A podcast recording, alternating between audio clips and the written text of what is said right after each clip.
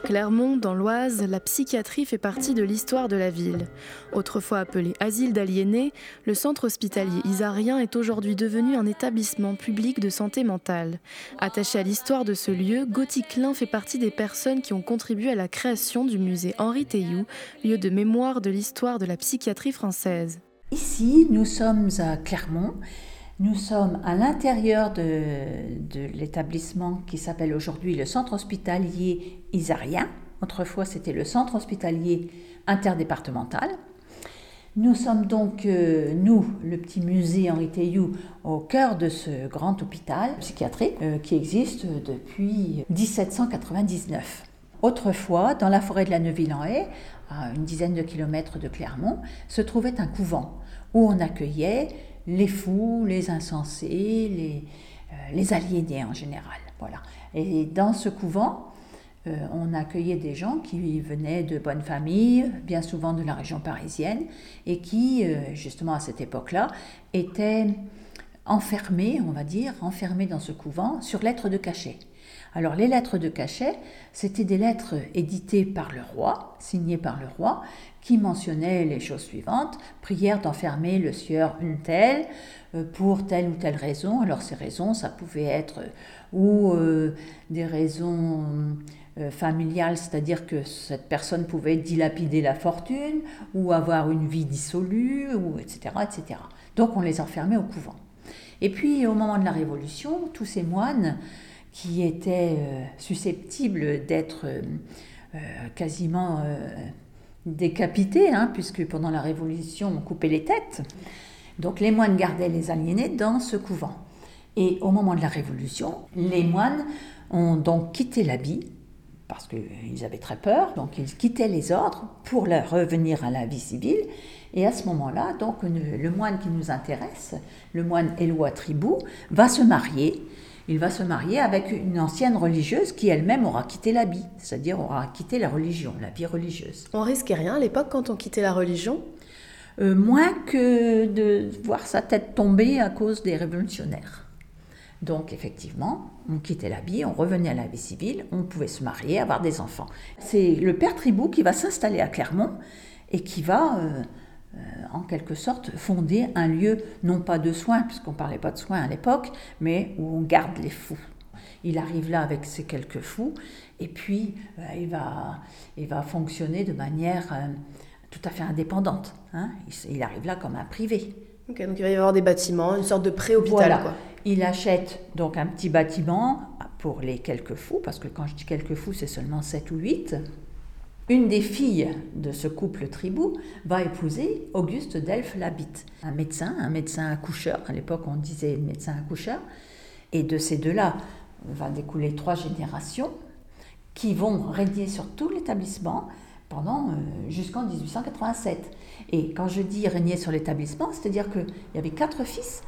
Euh, les uns étaient médecins et les autres étaient chefs de culture parce que dans l'établissement, dans cet asile, effectivement, on faisait travailler les malades.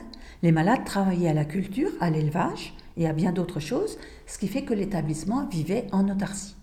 À partir d'un tout petit lopin de terre que le père Tribou avait acheté donc en 1799, eh ben, on arrive 100 euh, ans après avec des constructions euh, assez considérables. Et justement pour euh, monter toutes ces constructions, un des fils Labitte était allé consulter un psychiatre euh, bâtisseur, on va dire, puisque c'était Esquirol. Le docteur Esquirol avait fait aussi sur Paris beaucoup d'installations comme ça immobilières pour le bien-être des patients. Et là, on peut remarquer que dans tous ces, bâtiments, tous ces bâtiments étaient dotés aussi de jardins, de jardins d'agrément où les patients pouvaient euh, malgré tout sortir, prendre l'air. C'était fermé, mais en même temps, il y avait un, un sentiment d'ouverture parce que nous sommes sur une colline et que effectivement on peut voir depuis ces lieux-là, on voyait très loin. Et à chaque fois il y a les blouses blanches, encore et toujours les blouses blanches. Elles lui disent non, vous n'êtes pas folle, pas folle, Il y avait toutes sortes de patients.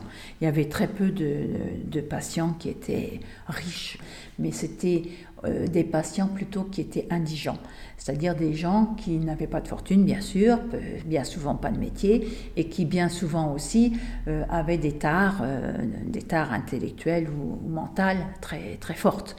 Bon, il y avait au 19e siècle, il y a eu beaucoup de, de cas d'alcoolisme, par exemple. Donc tous ces gens-là étaient aussi enfermés parce que l'alcoolisme, ça a été un gros, gros problème, parce qu'en même temps, euh, il y avait aussi des, euh, chez ces alcooliques des, enfants qui naissaient euh, pas, pas, très, pas très en forme, on va dire. Et alors, qui les encadrait? Des infirmiers? Alors, au début, il n'y avait pas d'infirmiers dans les hôpitaux psychiatriques, hein, dans les asiles, on va dire. Il y avait plutôt des gardiens. Donc c'était des gens qui étaient recrutés euh, autour de l'asile, bien souvent. Bien souvent aussi des gens qui avaient une autre profession au départ. Hein. Quelquefois, ils, étaient, bah, ils avaient tous les métiers, euh, boulanger, ils étaient, euh, ils étaient menuisiers, ils étaient, etc., etc. Mais ils venaient à l'asile pour gagner leur vie parce qu'effectivement, là, c'était un lieu où ils avaient un salaire fixe. L'intérêt justement de ce recrutement, c'était aussi d'utiliser les compétences de ce personnel-là pour encadrer les patients dans les différents ateliers. Euh, les patients travaillaient dans quasiment dans chaque corps euh, de métier. Hein. donc ils arrivaient, ils avaient des possibilités ou de travailler dans l'agriculture pour, la plupart, parce que ça c'était le plus simple, dans l'élevage, mais aussi euh, dans des lieux plus, dans des ateliers plus performants, comme par exemple la boulangerie, euh, la matelasserie, des choses comme ça. Donc les gardiens n'avaient pas forcément de formation euh, au médical? Non, la formation, elle est venue plus tard, euh, plus sérieusement dans les années 1955. C'est-à-dire après aussi quelque chose de très important pour la psychiatrie, après l'arrivée des neuroleptiques dans les années 1950. Neuroleptiques? Alors les neuroleptiques, c'est un des premiers médicaments qui a été très efficace sur la maladie mentale. Et à partir de, ce moment-là, on a pu commencer vraiment à soigner les malades mentaux. Si Gauticlin s'y connaît autant dans le domaine de la psychiatrie, c'est parce qu'elle et sa famille ont travaillé pour l'hôpital psychiatrique de Clermont. L'asile, c'était pas seulement un lieu d'enfermement où on attachait les malades, non, c'était aussi, euh, aussi beaucoup de connaissances, beaucoup de connaissances au niveau du laboratoire, beaucoup de recherches, et la famille Labitte était très attachée justement au progrès. C'est-à-dire que même pour, eux, par exemple, pour euh, la culture, l'élevage, etc., eh ben, ils avaient les derniers tracteurs euh, fonctionnels qui, venaient de sortir, ils avaient les outils les plus pointus de l'époque. Dans l'Oise, Clermont faisait partie des, seules villes, villages à l'époque euh, qui, avaient un, hôpital psychiatrique? Alors, oui, à l'époque, au 19e siècle, oui. Parce qu'après, il y a eu un autre, un autre hôpital qui est venu, mais presque 100 ans après, c'était dans la Somme. Et Clermont recevait même, au XIXe siècle, des patients venant de Paris. Alors ici, bon, je vous ai parlé de l'arrivée des neuroleptiques. Ici, ça, ça est aussi un, souvenir en quelque sorte parce que euh, grâce euh, à l'arrivée de ces médicaments, les patients ont pu commencer à avoir à nouveau une activité intellectuelle. Et ici, vous avez par exemple un meuble d'imprimerie avec toutes ces casses qui, montrent que ben, les patients, quand ils avaient fini de travailler, ils avaient aussi des loisirs et des loisirs intellectuels. Alors ici, ça ressemble à une brocante un peu, mais ça n'en est pas une.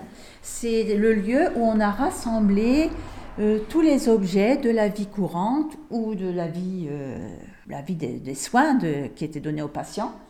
Donc vous avez par exemple euh, des gamelles, des fourchettes du 19e siècle, tout ça c'est en alu. Hein. Vous avez une énorme gamelle, alors cette gamelle c'était aussi quelque chose d'important d'un point de vue sociologique parce que les, les médecins étaient logés sur place. Il y en avait très peu, mais ils étaient logés sur place et chaque jour, depuis la cuisine, où travaillaient aussi beaucoup de malades, eh bien, on emportait la gamelle chez le, chez le médecin qui était logé dans l'établissement. Là, vous voyez une boîte écrite service des spécialités. Alors ça, par exemple, ça nous montre qu'on avait dans l'établissement, dans l'asile, aussi une salle d'opération. On soigne la tête, mais on soigne aussi le corps. Enfin, on soignait le corps. Aujourd'hui, c'est plus tout à fait le cas. Dans les années 1950, eh ben, euh, on ne pouvait pas faire opérer nos malades dans l'hôpital général parce qu'à l'hôpital général, on ne voulait pas de nos malades. Donc, euh, il fallait bien avoir euh, sur place de, de quoi faire. Là, je vous présente ma grand-mère. Alors ma grand-mère... C'est vrai Oui, c'est vrai, absolument. C'était Rosa Dupont. Elle est arrivée ici en 1924. Elle était de 1903. Donc, Donc votre grand-mère était infirmière Alors, elle n'était pas infirmière au départ, hein, elle est arrivée ici comme gardienne de malade. Et son principal, enfin son titre, c'était principal. C'est un terme euh, qu'on n'entend plus du tout aujourd'hui, mais quand je regarde euh, ses diplômes, je vois que c'était principal. Voilà la photo de mon père, encadré de toute l'équipe de, de boulangers. Et dans cette boulangerie, eh ben, ils encadraient aussi des malades, parce qu'il fallait faire du pain quand même pour plus de 1000, personnes. Donc ça commençait à 3 heures du matin, il y avait une dizaine de malades, et puis il y avait 5-6 euh, boulangers. En faisant découvrir ce musée caché en plein milieu de l'hôpital psychiatrique, Gauthier Klein se sent investi d'une mission. Mon rôle, c'est aussi de dédramatiser l'hospitalisation en psychiatrie, parce que ça aussi, c'est un peu traumatisant encore aujourd'hui, parce que se dire que soi-même, on est interné en psychiatrie, eh ben, ça peut faire mal. Et mon rôle à moi, c'est aussi de dédramatiser euh, ce passage en, soulignant ben, combien une hospitalisation, quelle qu'elle soit, enfin quelle qu'en soit la raison, eh ben, elle est souvent nécessaire et qu'elle euh, elle n'est pas à être traitée de manière péjorative, au contraire. Henri Théou, le musée de la psychiatrie de Clermont, un reportage d'Oran Los pour Radiographite. C'était une robe, petite robe blanche, une petite robe blanche avec des fleurs. Il y avait du soleil autour des fleurs, et dans sa main, il y avait une main, une belle main avec des doigts qui chantaient. Cette émission est proposée dans le cadre des productions coopératives des